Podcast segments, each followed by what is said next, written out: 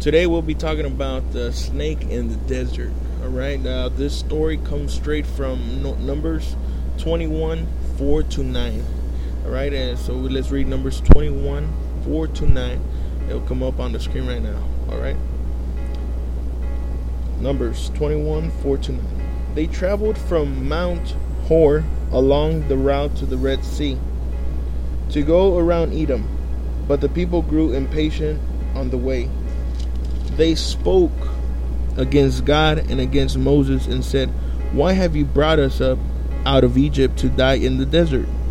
There is no bread, there is no water, and we detest the miserable food. Then the Lord sent venomous snakes among them. They bit, they bit the people, and many Israelites died. The people came to Moses and said, We sinned when we spoke against the Lord and against you. Pray that the Lord will take the snakes away from us. So Moses prayed for the people. The Lord said to Moses, Make a snake and put it up on a pole. Anyone who is bitten can look at it and live. So Moses made a bronze snake and put it up on the pole. Then, when anyone was bitten by a snake and looked at the bronze snake, he lived. Alright? So we look at, we just looked at Numbers 21 4 to 9 uh, our first section of Numbers 21 49. We'll be talking about trusting in God and you will live. All right. There's a simple truth in this story that we find throughout the Bible. All right. First, we must trust in God. We must trust Him to please Him. And we must trust Him for our salvation. All right. The first one we can find in Hebrews 11 6 we must trust him to please him. Hebrews 11 6, Hebrews 11 6 says, And without faith it is impossible to please God, because anyone who comes to him must believe that he exists and that he rewards these who earnestly seek him. Alright, so without faith we can't trust in God. God wants us to have faith in him. Um, so he can so he can help us, so he can bless us. The next one is we must trust him for our salvation. You can find that in John 3:16. It says that for God so loved the world, he gave his only one and only son so whoever believes in him will not perish but have eternal life. All right? Uh, we must trust God for everything. All right? Because the Israelites because the Israelites did not trust God, uh, he sent the venomous snakes. Let them die in the desert. He, uh, yeah, he let them die in the desert. Um, even after God showing His power to them when He freed them from Egypt, they still didn't trust God to take them to the promised land. All right, so this wasn't like a one-time thing. Oh, we're not trusting in God. Uh, this is our first time not trusting in God. No, this had happened before. God had already had already forgiven them, and they were at it again. They they lost faith in God even after God, uh, even after God freed them from the powers of Egypt, or even after God put all the plague on Egypt so His people could be free. They still did not trust in God. All right, they were impatient people You know, they really never trusted. Sometimes um, God will deliver us from all our uh, fights, all our our bad things that are happening to us. And whenever that happens, we're trusting in God. But whenever He doesn't deliver us, whenever He He doesn't, you know, answer your prayers, we lose faith in God. And God doesn't want that. God wants you to trust Him even when you're going through bad things because He can help you go through them. All right? God has a plan for you and you have to follow God's plan if you want to make it to the promised land. All right? And now they didn't believe He could sustain them while they were living in the desert. All right? So these people, the, the Israelites, they believed God would be able to sustain them while living in the desert. You know, they they, they, couldn't believe that. Uh, Jesus said to those who believe in him have eternal life, but those who don't are condemned already. All right, so people were not believing in God, so they were condemned. All right, God. See, when Jesus came to this is like side note. When Jesus came to die for us, a lot of people did not believe in Him. All right, but those who who do believe in Him will have eternal life. Same thing with God. You believe in God, you'll have eternal life with Him. You'll you'll be saved. You know the snake thing. God did not send His Son to condemn us, but to save us through Him. All right. So God, you know, God didn't send His Son to condemn the world, to, you know, to kill us. To uh, He He sent the, the to save us. Right? The Lord had recently instructed Moses not to make an image of any animal to worship. All right, so if the Lord had already declared or had told already Moses to not make an animal of an image to worship, why would why would uh, he instruct Moses to make the image of the brown snake? Well, I believe that God did not put the snake there for worship. He put the snake there so we could trust in him. All right, let me give you an example. God God put the snake there. All right? God commanded Moses to put the snake there. And he told Moses, whoever gets bitten, I want you to tell them to look at the snake and they will live. All right? So, because God told Moses to tell them to look at that snake, the people had to trust in God and believe that the snake was gonna heal them. You know, they had to trust in Him because God had told them, "Trust in me. Look at the snake, because I told you to look at the snake, and you will be healed." So, the snake wasn't really there to be worshipped he didn't tell them worship the snake. No, he told them trust in God, trust in me. You know, do what I say, and you will be healed. Right? I'm telling you to look at that snake when you get bitten, and you're gonna get healed. People did that. When people looked at the snake, he got healed. They got healed. People got healed. Every time they were bitten, they would look at the snake, and God would heal them. Why? Because they were listening to God. They were doing what God had told them to do. Look at the snake when they get bitten. All right. So, 700 years later, we look in the book of Second Kings 8, 18 through 4. Ironically, the king Hezekiah had torn the snake down. Why? Because the people, the Israelites, had lost faith in God again right? They had lost faith in God. They had they named the snake Nehushtan, and they were worshiping the snake. See, the, the main thing God did not want them to worship the snake. Whenever he built, whenever Moses built the snake, he wanted them to worship God. It was more like a reminder. You look at that snake, you know that God is in control. But no, these people are, were were burning incense to the snake. They were worshiping the snake. All right. So King Hezekiah, you know, broke the snake broke it into pieces. You can, you can find that in 2 Kings 18 to 4. Right? It says, He removed the high places, smashed the sacred stone, and cut down the Asherah pole. The bronze, he broke into pieces the bronze snake Moses had, had made. For up to that time, the Israelites had been burning incense to it. It was called Nehushtan. Right? So these Israelites were, again, not following God's orders and you know telling you know he told him not to worship the snake you know so they broke the snake. The story that um here in numbers might sound harsh you know that our loving God would send snakes amongst amongst his people to bite them because they grumbled against him.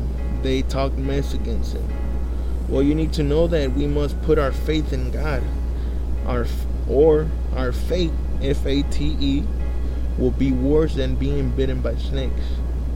He's basically saying that we must believe in God because we are going to have a worse fate, F A T E, than being bitten by snakes, meaning eternal life in hell. Right? So we must put our faith in God, or our fate will be worse than being bitten by a snake. All right. We looked at Numbers 14 29 to 35. The people that his Israelite people during the desert, God had already told them. The adult Israel, the adult Israelites, that they were not going to enter the promised land. All right, God, these people that were, you know, talking against God had already done this. All right, they had already had a chance. They, this wasn't their first time. All right, they they had worshipped they worship a bull. You know, God God told them not to do that, and now they were they were talking mess against God, even after God took them out of Egypt. So they had already they knew already that the people that were 20 and up would not see the promised land. Right? They would not see it. So So all these people were talking mess. You know, they already they have nothing to lose, I guess. They're not gonna see the promised land. So they got nothing to lose. So they're talking mess against God. So God sent the snakes because God wanted to show them how it felt to be on God's wrong side. But you know, God being a merciful God, He just doesn't do this just because He does it because they were doing dumb stuff. You know, they were except for Joshua and Caleb. You know, they they were believers. They believed in God 100%. So they never got to, they never suffered uh, by getting bitten by snakes and stuff because they were they were believers. All right. So these people were talking mess. So God told them, you know what, you want to be in my, in my my wrong side. All right. So that's what happened. But God gave him a God gave him a, a potion. You know, He gave him a, a healing thing. Gave him the bronze snake. So he still loved them, but he was, I guess, disciplining them. Alright? Uh, and number two, Jesus makes the story make sense. Jesus makes this story make sense. So the bronze snake was a symbolic of his death.